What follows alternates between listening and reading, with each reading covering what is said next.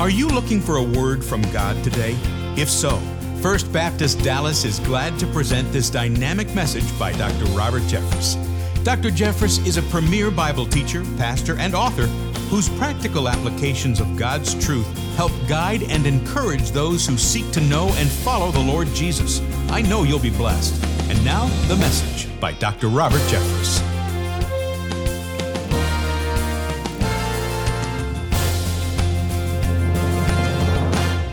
Buyer's remorse. You know the concept, don't you? It's that feeling you have after making a large purpose and you begin second guessing your decision. If only I had bought a bigger size or a different color. If only I'd waited for a sale. You know, the only thing more painful than second guessing your decisions with regret is second guessing those decisions with fear, doing what you think is the right thing and then starting to fear the consequences. Uh, a student decides that uh, they're not going to cheat on the exam, but then they begin to worry what if I failed the course? An employee refuses to follow her boss's edict to cheat, to cut corners, and then she begins to fear what if I lose my job? A Christian begins to obey God through tithing, but then begins to wonder, what if I don't have enough money? We had a viewer of Pathway to Victory in, our, in Virginia recently who wrote to us and said that she had listened to a marriage, uh, a message on marriage, and made the commitment to obey God and stay in her marriage. But then she began to fear, what if that means I'm condemned to a life of loneliness and unhappiness? You know, we sing the song, or we used to, you remember it, trust and obey. For there's no other way than to be happy in Jesus than to trust and obey. It's a nice song, but it's somewhat misleading. If you interpret it to mean if you trust and obey God, everything's going to turn out all right. Well, eventually that's true, but it doesn't happen immediately. Sometimes we regret not just wrong decisions, but right decisions.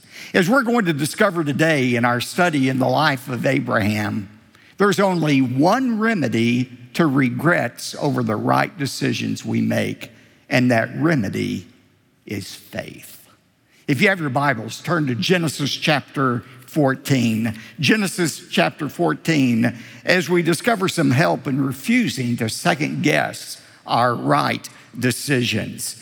Now, remember where we are in the study of Abraham's life. Remember last time Abraham finally decided to obey God and separate himself from Lot, who was just a spiritual drag on his relationship with God.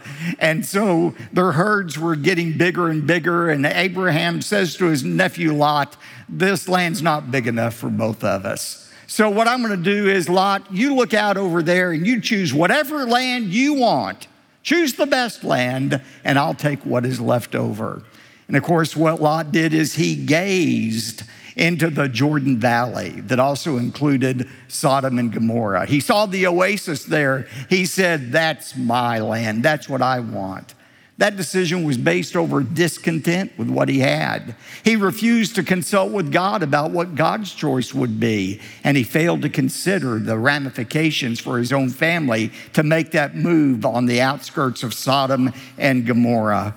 And we see what happened in chapter 14 to Lot. Now, look at this, beginning with verses 1 and 2.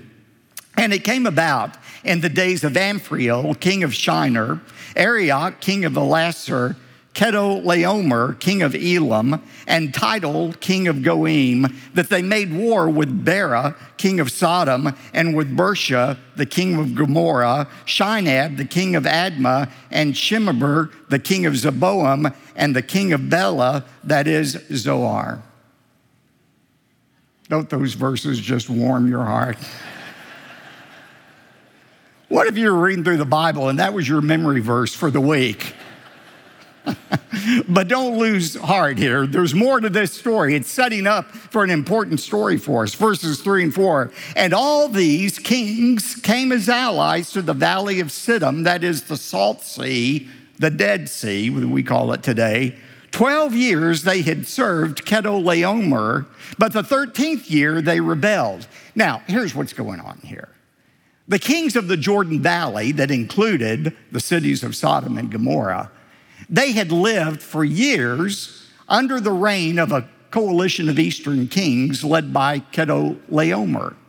And so they had paid taxes to Chedorlaomer every year for 12 years. But after 12 years of paying taxes to this monarch, they kind of like our American colonists decided no taxation without representation. We're not going to pay King Henry anymore. We're not going to pay King Chedorlaomer anymore. We're going to stop paying to this coalition of kings. They did that in the 13th year, quit paying their taxes. In the 14th year, Chedorlaomer said, We're not going to put up with this rebellion any longer. So Chedorlaomer leads a group of kings from the east, and they invade the Jordan Valley, where these rebellious kings were, including the kings of Sodom and Gomorrah. And what happens when Chedorlaomer invades? Well, some of the people fled immediately to the hills of Masada. We're going this spring. Some of you are going with us. We'll see Masada. Uh, some of them fled there, leaving their possessions behind.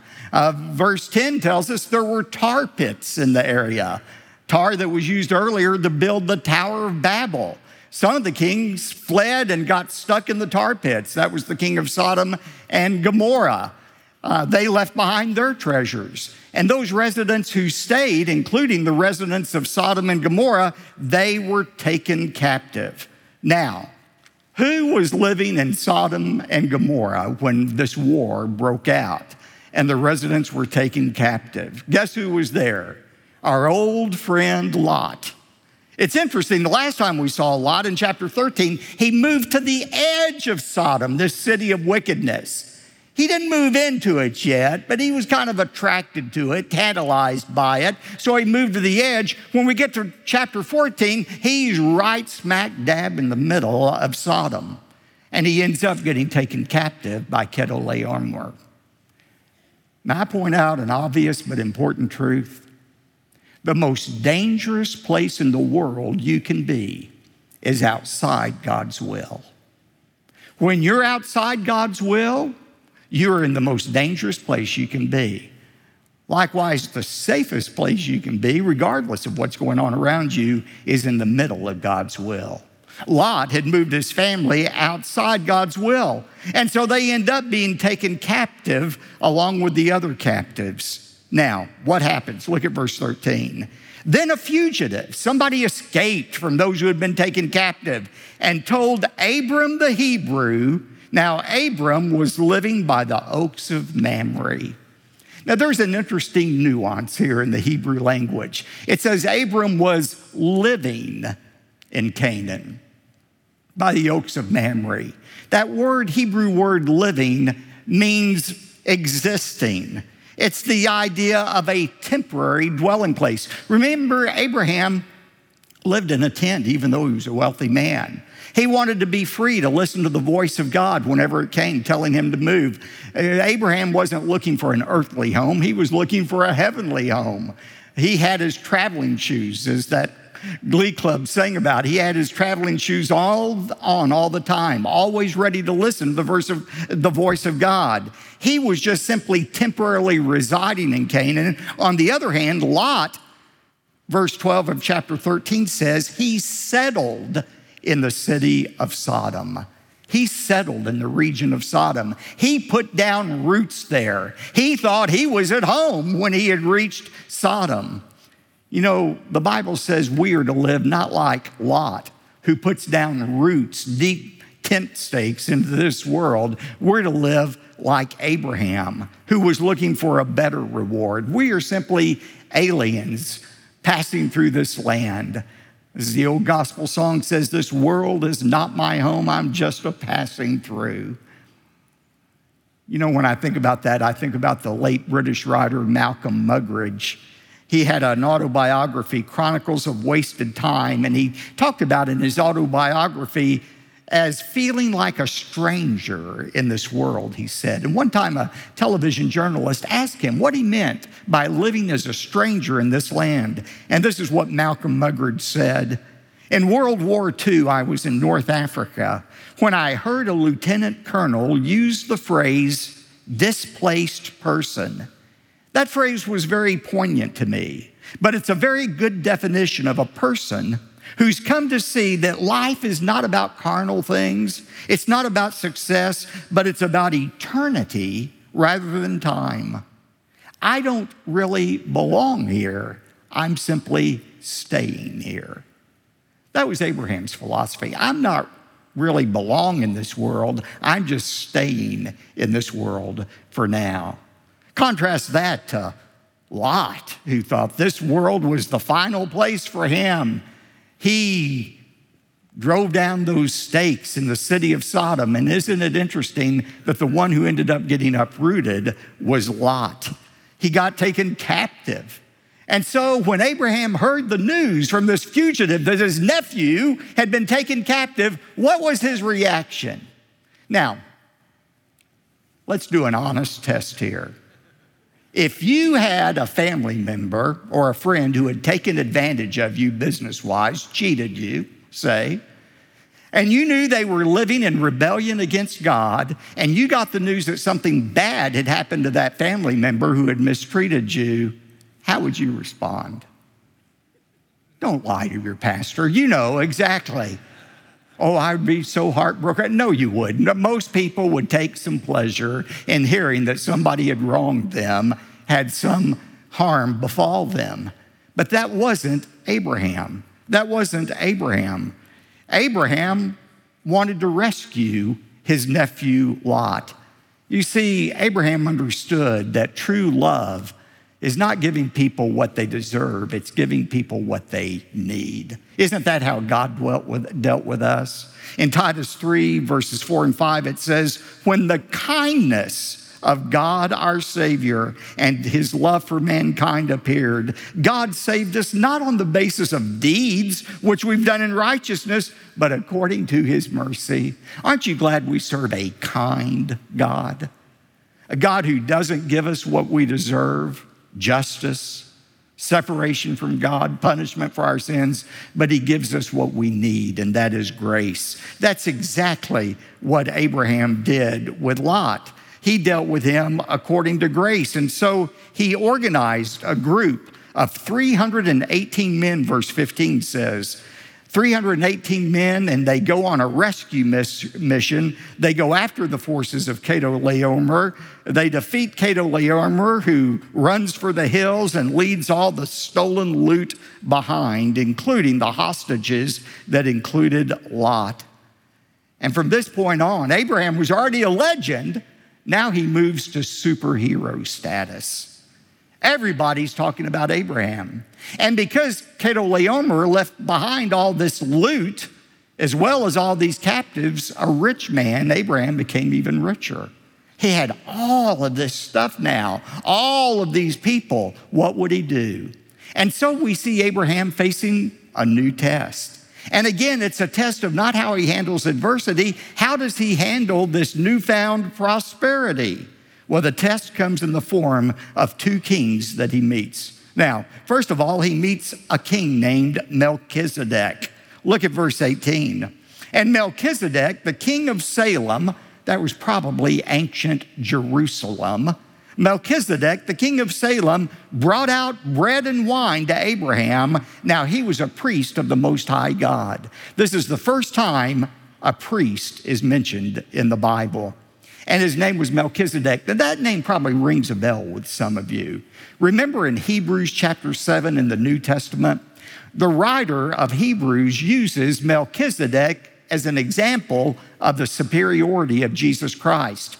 Hebrews is about how Christianity is superior to Judaism. It's superior to every aspect of Judaism. Uh, Jesus was superior to the Old Testament priest that came from the tribe of Levi. The writer of Hebrews says in chapter 7 Jesus isn't like a Levitical priest, he's more like a priest, Melchizedek, in the Old Testament. See, Melchizedek was both a priest and a king, he was both. So is Jesus. Jesus is a priest and he is a king. That word priest comes from the word pontifex, bridge builder, go between, mediator. 1 Timothy 2, verse 5 says, For there is one God and one mediator, one priest, one go between between God and men. He is the man, Christ Jesus. Jesus Christ is the only priest you need.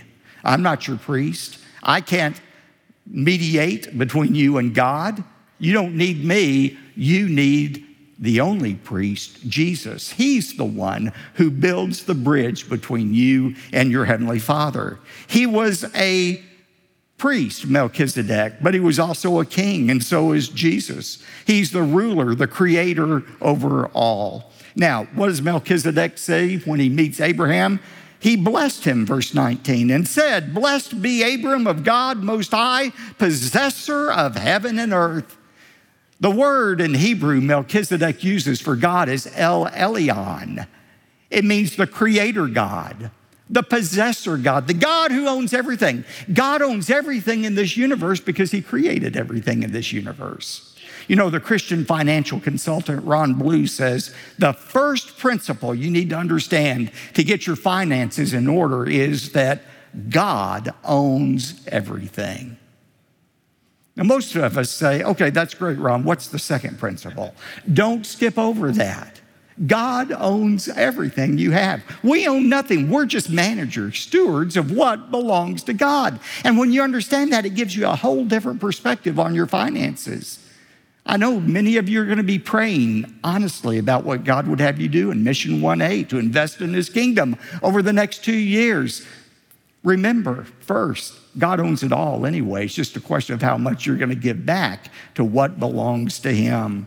That's what Melchizedek reminded Abraham. Abraham, God owns it all. Look at verse 20. And he goes on to say, And blessed be God Most High, who has delivered your enemies into your hand.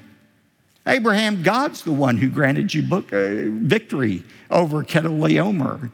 And there's no pushback from Abraham on this. Abraham doesn't say, Oh, Melchizedek, you don't understand. God has no hands but my hands. He has no feet but my feet, blah, blah, blah, blah, blah, blah. No, Abraham acknowledges that. And he acknowledges it by, look at what it says. He says, and he gave, Abraham gave a tenth of all to Melchizedek. He gave a tithe of all of his, his possessions to Melchizedek. This is the first time tithing is mentioned in the Bible. People say, where do you get that idea of giving 10%? It comes from right here. Melchizedek gave a tithe. Now, I know there are people who argue with that. They say, well, that's the Old Testament, that's the law. Christians aren't under law. We give under grace, which for most people means give as little as possible. Uh, that's what grace giving is for many people give as little as possible without feeling guilty over it. No, no, tithing came before the law. Remember, Abraham lived five, 400 years before Moses, 400 years before the old covenant was given to Moses, Abraham tithed. And he did so not out of coercion, he did it out of gratitude for what God had done for him. He just naturally wanted to give a tenth of what he had of his possessions to Melchizedek. Now, what does that say to us today? It says if you're a Christian and you really want to know, what does God want me to give? And many Christians have that question. I'm a new believer. How much am I supposed to give? Well, I believe the tithe is a starting place, not necessarily the ending place, but it's the starting place if you really want to know, because it happened long before the law ever came into effect. He gave a tenth of everything he had to Melchizedek. Now, having that encounter with the priest, being reminded that God's the one who gave him victory, prepared him for the second king he met, Bera, the king of Sodom. Verse 21 The king of Sodom said to Abram, Give the people to me and take the goods for yourself. Now, you know what I stumbled over all week in studying this passage? How did the king of Sodom get out of the tar pit? Last time we saw him, he had fled and was caught up in the tar pit, it says in chapter 14. How did he get out of the tar pit? Well, maybe Abraham rescued him.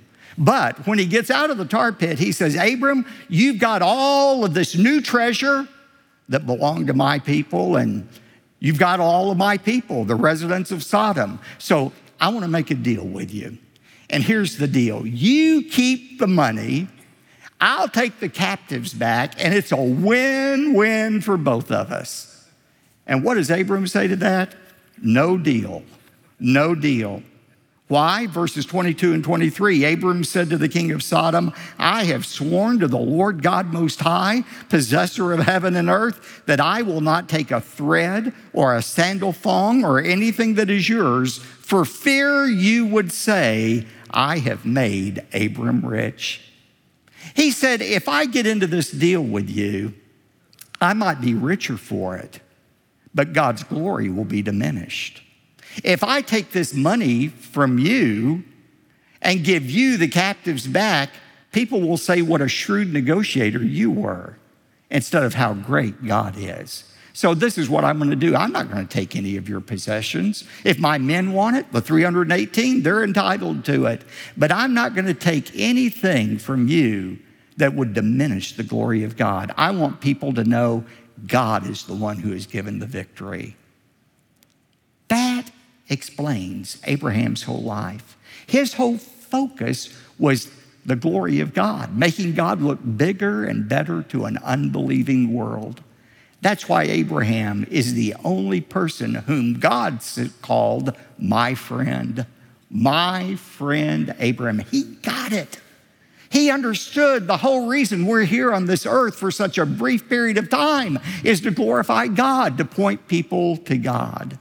And so he refused the riches that the king of Sodom, uh, Bera, offered to him. Now, that would be a great place to end the story. Abraham the Great, once again glorifying God.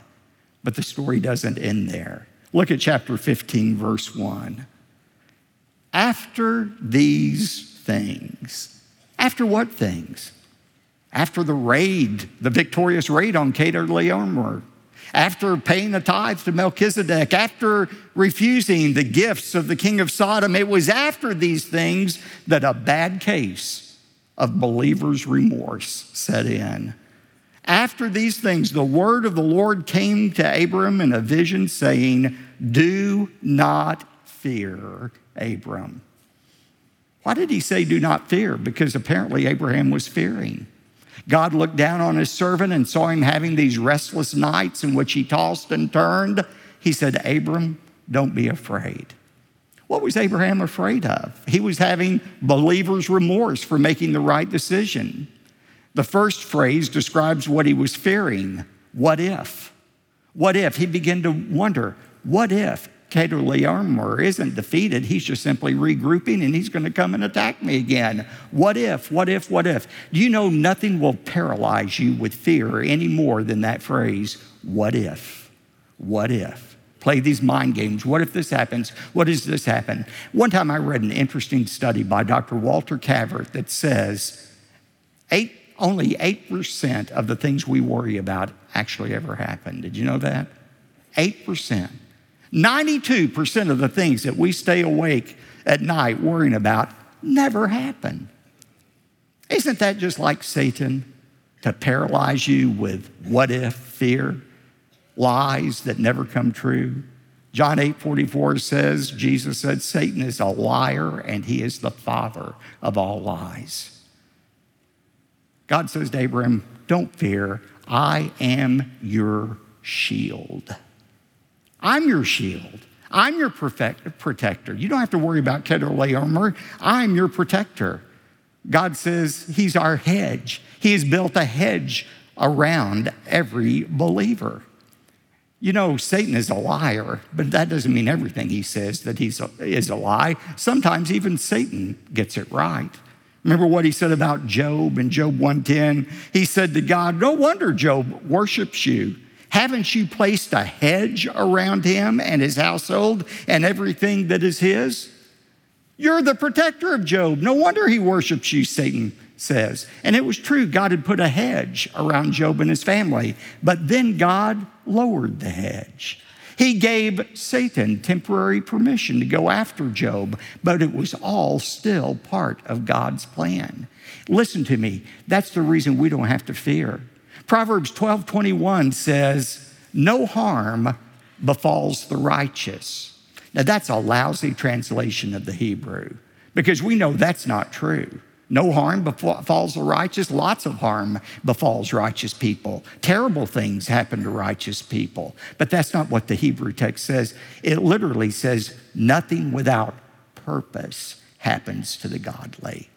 That is, there is nothing that comes into your life that has not been allowed by a good, loving, perfect God. And if it's come through the will of God, it comes for your good and for the glory of God.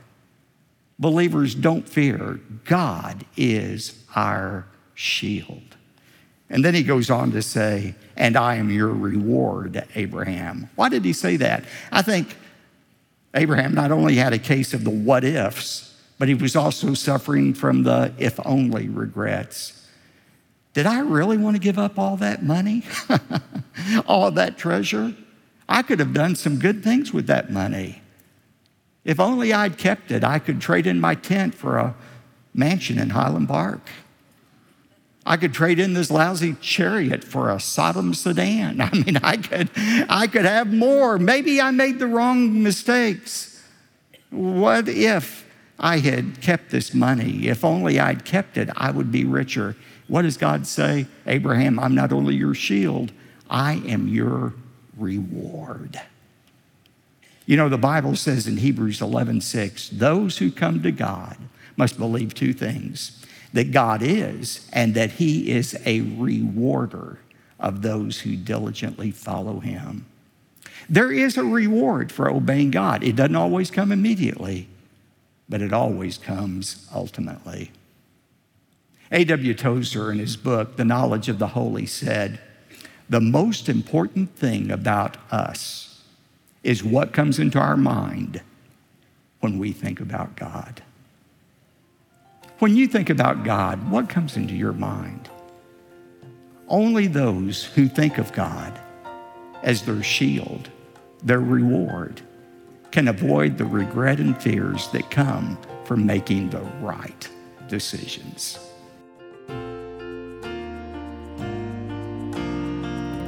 On behalf of Dr. Robert Jeffress and everyone at First Baptist Dallas, thank you for joining us today. Our hope and prayer is that the biblical truth of this message will continue to be a blessing to you as you apply it to your life. For more information about First Baptist Dallas, we invite you to visit our website, firstdallas.org. May God bless you richly today.